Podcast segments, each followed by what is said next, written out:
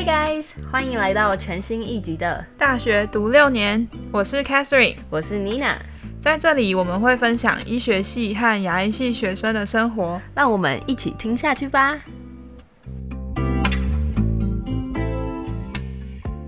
九月就是开学的季节，那我们在这个礼拜也是正式升上大四。那新学期的开始，很多人都会有对自己新的期许，就像每年过新年的时候，我们都会有新年新希望一样。没错，所以我们等一下会分享我们各自对大四一整年或者这个学期的三个新希望，还有想做的事情。那 Catherine，你要不要先分享？我这个学期其实最大的希望就是尝试一些新的东西，比如说像是哪一方面新的东西？可能学习新的技能，像因为我之前就有学过一些音乐，对音乐蛮有兴趣的。然后我在学校的网站啊，一些 email 上面看到有一个很特别的工作坊，是木香鼓。木香鼓制作跟表演工作坊，他会带你从一开始先制造一个木箱鼓哦，所以你会自己做自己的木箱鼓？没错，我觉得超酷的，然后我就直接报名了，大概是十个礼拜的课吧。然后除了学那个制作以外啊，还有教你怎么真的去演奏那个乐器。对，这是其中一个我这个学期想做的事情。哎，这是我们学校开的课吗？对啊，对啊，在那个创创工坊，不知道大家有没有听过？其实它蛮多免费，然后蛮有趣的课程，可以让大家去体验。就是其实好像很多人都会觉得学校资源很少啊，但其实就是最近几几年来吗？学校越开了越来越多这种。免费的课程，然后或是有一些讲座啊，然后就会邀请一些真的是蛮有名、蛮大咖的人来学校，而且通常都是免费的，还有免费午餐。我们最喜欢免费午餐。好啊，但是但说正经的，像除了刚刚那个工作坊以外，我还报名了另外一个是跟肢体比较相关的，它是即兴舞蹈工作坊，标题里面就有写说可以让你跨出舒适圈。还有就是实践什么身体与思想的自由。然后像我之前虽然不是一个非常会跳舞的人，但是有稍微学习过一些些。那这学期因为可能时间上比较充裕，就想要去探索一些比较新的领域。因为可能大学的热舞社啊，如果是表演，大部分也都是事先安排好一组舞蹈，就老师先教你。表演的时候要跳什么什么，然后你之后再去练习。但是那个舞蹈工作坊就蛮酷的，我不知道我最后会学到什么，所以等之后有机会再跟大家分享。而且我觉得就是参加新的活动，很容易可以认识新的人，然后认识新的人的时候，就可以知道每个人不同的故事，真的是一件很有趣的事情。哎，那我问你哦，除了校内这种不同性质的活动，这学期有没有想要尝试校外的不同的事件？这个寒假我其实蛮想要出国玩的。哎，那出国玩，就是我觉得大家应该都会很好奇，说，就是我们可能平常都在读书，都在考试，大家都知道读牙医系跟医学系，课业压力其实蛮繁重的。那大家好像。就可能没有那么多时间可以出去打工，但 Catherine 你都是怎么赚钱的啊？我其实都是接家教。那你是接就是哪一方面的家教？国小、国中、高中其实都有，大部分我比较喜欢教英文，还有数学。对。那我觉得上大学接家教就是一个很好赚钱的方式，但是其实除了赚钱之外，你当家教有没有学到什么东西呀？当家教其实可以学到的东西比我想象中的还要多，嗯，就包含一开始写履历啊，你要怎么编排你自己的形象，就是让大家看到你是把自己行销出去，要让大家看到你是什么样子的人，还有你擅长什么。然后接下来就是你可能还要联络家长啊，然后要看每个每个学生每个小孩他们的个性都不太一样。就蛮需要因材施教的，找他们适合的方法，还有平常跟家长的沟通啊，看这个，因为大部分会帮小孩子找家教的家长都还蛮关心他们的功课的，所以你就是可能要适时跟他们聊一下天，就是报备一下他们小孩子的状况，就也让他们知道你有在认真教他们。嗯，那你存的这些钱，那你寒假想要去哪里玩呢？寒假的话，因为时间比较短嘛，所以想说可以去亚洲国家，比较喜欢的是韩国，因为之前在学韩文。那你有特别锁定韩国哪里吗？之前有去过韩国的釜山，嗯，但那个时候是春天的时候去，就看樱花。但冬天的时候我还没有还没有仔细研究韩国有什么。可以在冬天适合去的地方，但反正就是自己新学期给自己的一个目标，对，就是在读书之余还是可以家教赚钱，嗯，然后重点是家教也可以学到新东西，也有一个存钱的动力，没错。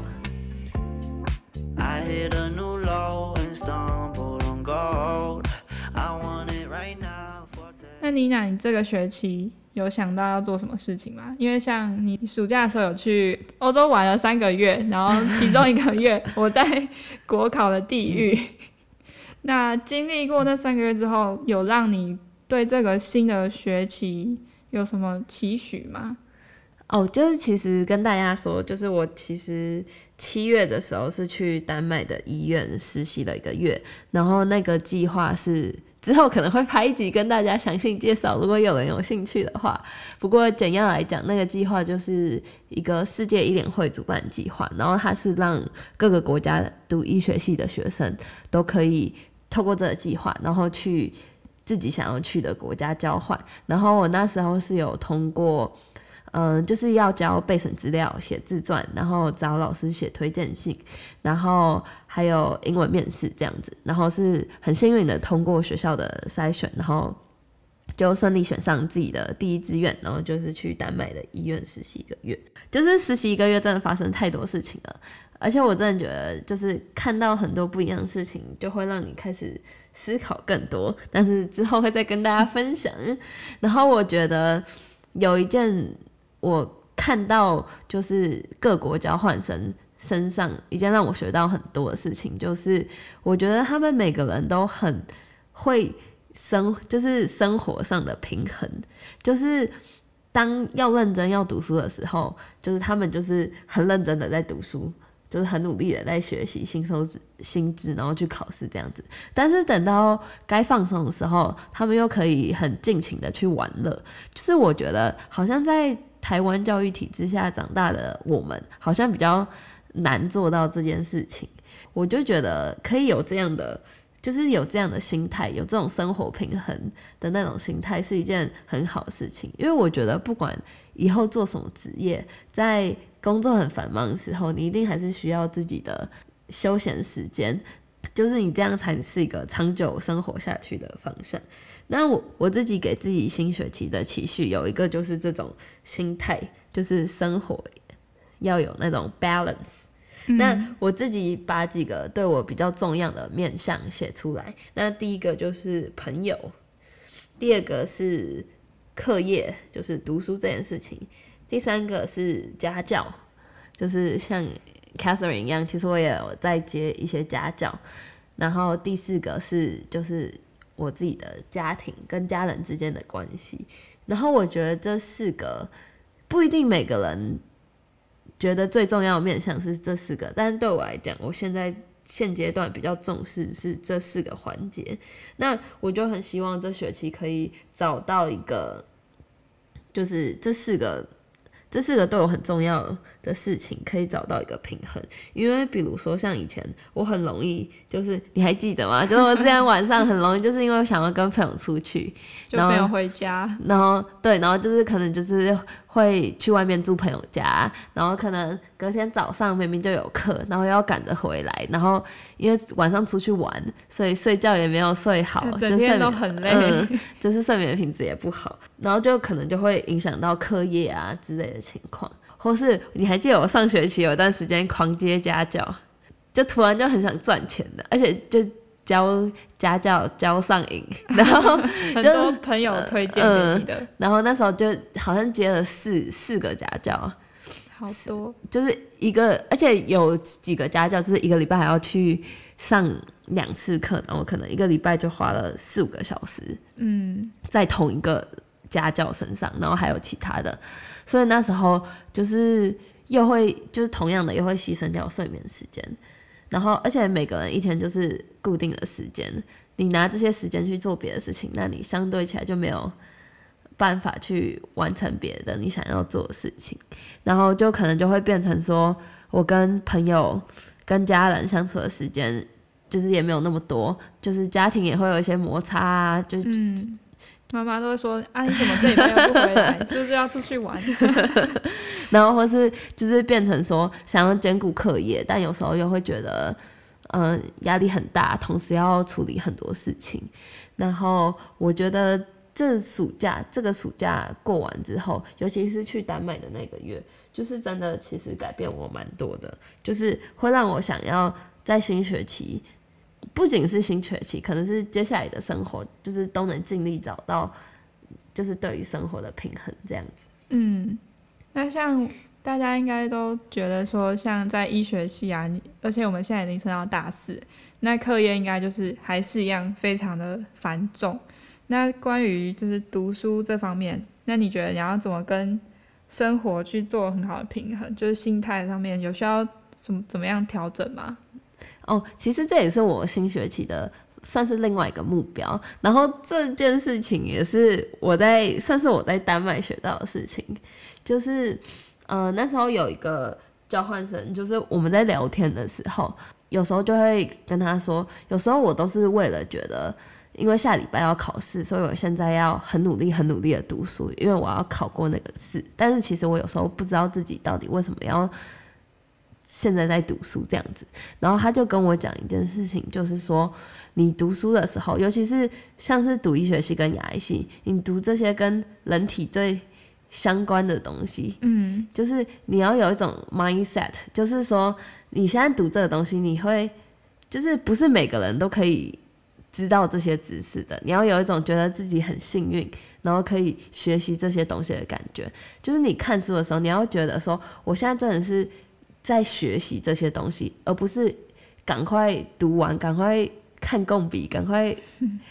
赶快写考古，然后为了考试。没错，就是如果是应付考试的话，真的会觉得自己每天真的就是在过生活，就是就真的就是将变成一个考试机器。没错，就是一个一直在为了考试而在念书的那种感觉。但是那个交换生他就跟我说，就是其实读书。你只要把它想成，就是你，因为其实学习这些关于人体的知识，有时候真的其实蛮有趣的。就是原来人体是这样运作的，但是很长，就是我们在考试的时候，我们根本没有时间，嗯，去想去想这些。原来，原来这其实是一件很有趣的事情。对啊，所以我就觉得这学期的读书心态，现在开学一个礼拜，然后这一个礼拜读书下来，就是觉得自己的心态。有比较好，就是跟之前比起来，不会一直觉得说，哎，我是为了考试而在读书的，就是其实也算是一个有进步的地方。嗯，没错啊，进步很多吧。那平常除了读书以外，你有什么其他的休闲娱乐方式吗？嗯，就像我觉得，就像我刚刚讲的，就是生活上有平衡。那我觉得还有一个很重要的事情，就是我刚刚其实没有提出来是。就是我觉得规律运动是一件很重要的事情，因为像我以前大学一年级跟二年级的时候，在学校是校队的，那我是打羽球的，所以那时候因为校队的训练，所以每个礼拜一定会固定两三天是有在激烈运动的，嗯，就是不是只是走路而已，是真的有跑起，有在。跑步有在做有氧运动，有在做重训的，因为校队的训练。但是后来因为一些个比较个人的因素，然后退队之后，就发现自己因为没有校队这样子的 schedule 排起来，说你每天要做哪件事情，所以很长就是会觉得说，哦，我现在没空，没空，我现在要去家教，我现在要读书，我现在要跟朋友见面，我现在要回家，就是各种理由就会让你。一直把它往后排，就是会帮自己找借口那样子。那就是其实，那我可以再补充一下，刚刚生活平衡，就是我也想把运动这件事情加进去，因为我觉得很多人都会忽视运动的好处，很多人都会觉得说，运动就是像是你跟朋友出去吃饭那种，就是一种算是休闲娱乐，但其实运动有很多。生理上的好处，嗯，就是心理上要变健康，没错，而且就是其实这是环，感觉是环环相扣的，就是你心理上，你运动之后，你身体也会比较健康，那你身体健康之后，你心理相对来讲也会就是有改善，那你心理的状态很好的话，其实对于你读书，对于你跟朋友相处，对于和家人相处都是有帮助的，对啊，就等于说你先把你自己的状态先整理好。才有精力去面对你旁边的这些人。好啊，那这大概就是我三个新学期的新希望。哦，突然想问你，那你就是过一个暑假有什么关于你个人的事情要跟大家 update？哦，暑假就是我七月二十二十几号考完牙医师的第一阶段国考，然后大概是从六月初就开始准备。那时候我在国外的时候，Catherine 就会传讯跟我说，我待两个礼拜就解脱了，太棒了。对哦，然后，嗯，哦，我们寝室来了个新的室友，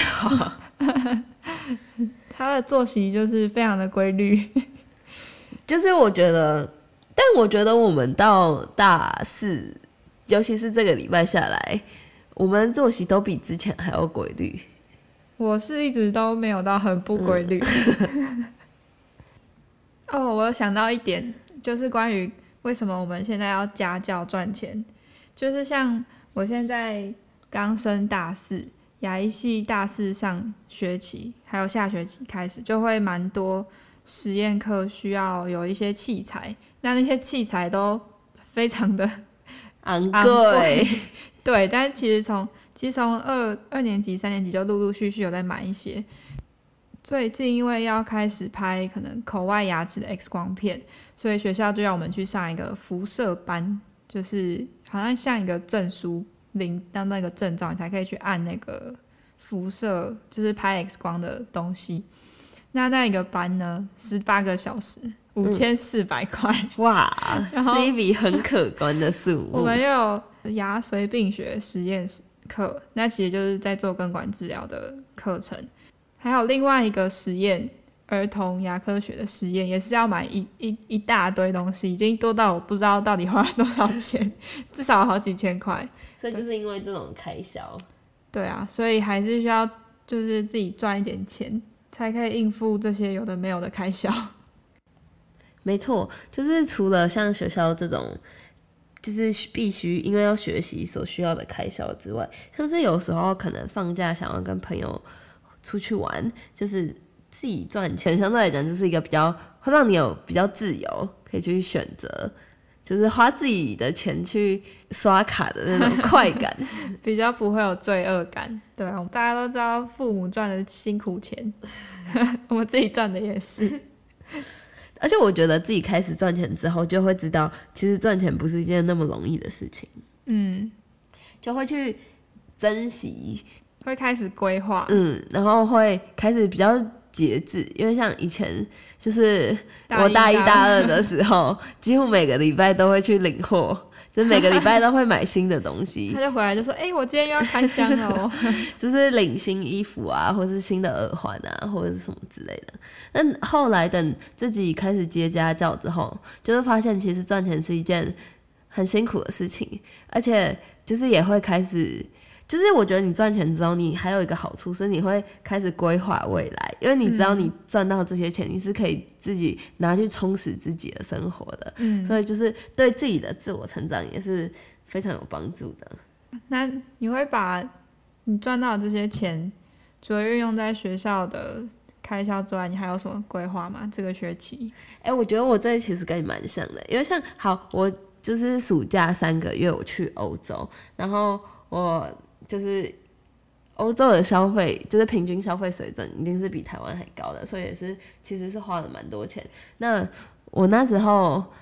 以前当家教就是有有陆陆续续存了一些钱，然后加上自己之前的一些积蓄，那这次去欧洲真的是可以说是花的一毛都不剩啊。然后所以当然这学期就是继续回去家教。那 Catherine 刚刚说，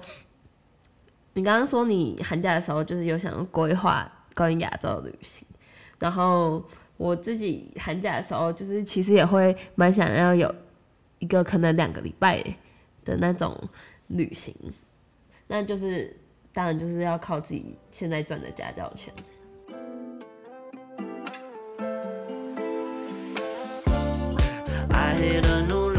那这就是大概是我们自己新学期对自己的期许。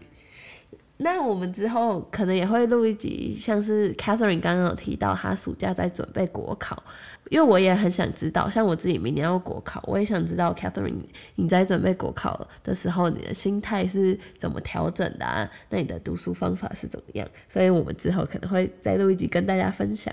那我们也期待 Nina 之后出的那一集，关于她三个月的欧洲旅行究竟发生了什么有趣的事情，还有学到的一些经验。以上就是我们今天这一集的内容，大家拜拜，下次见。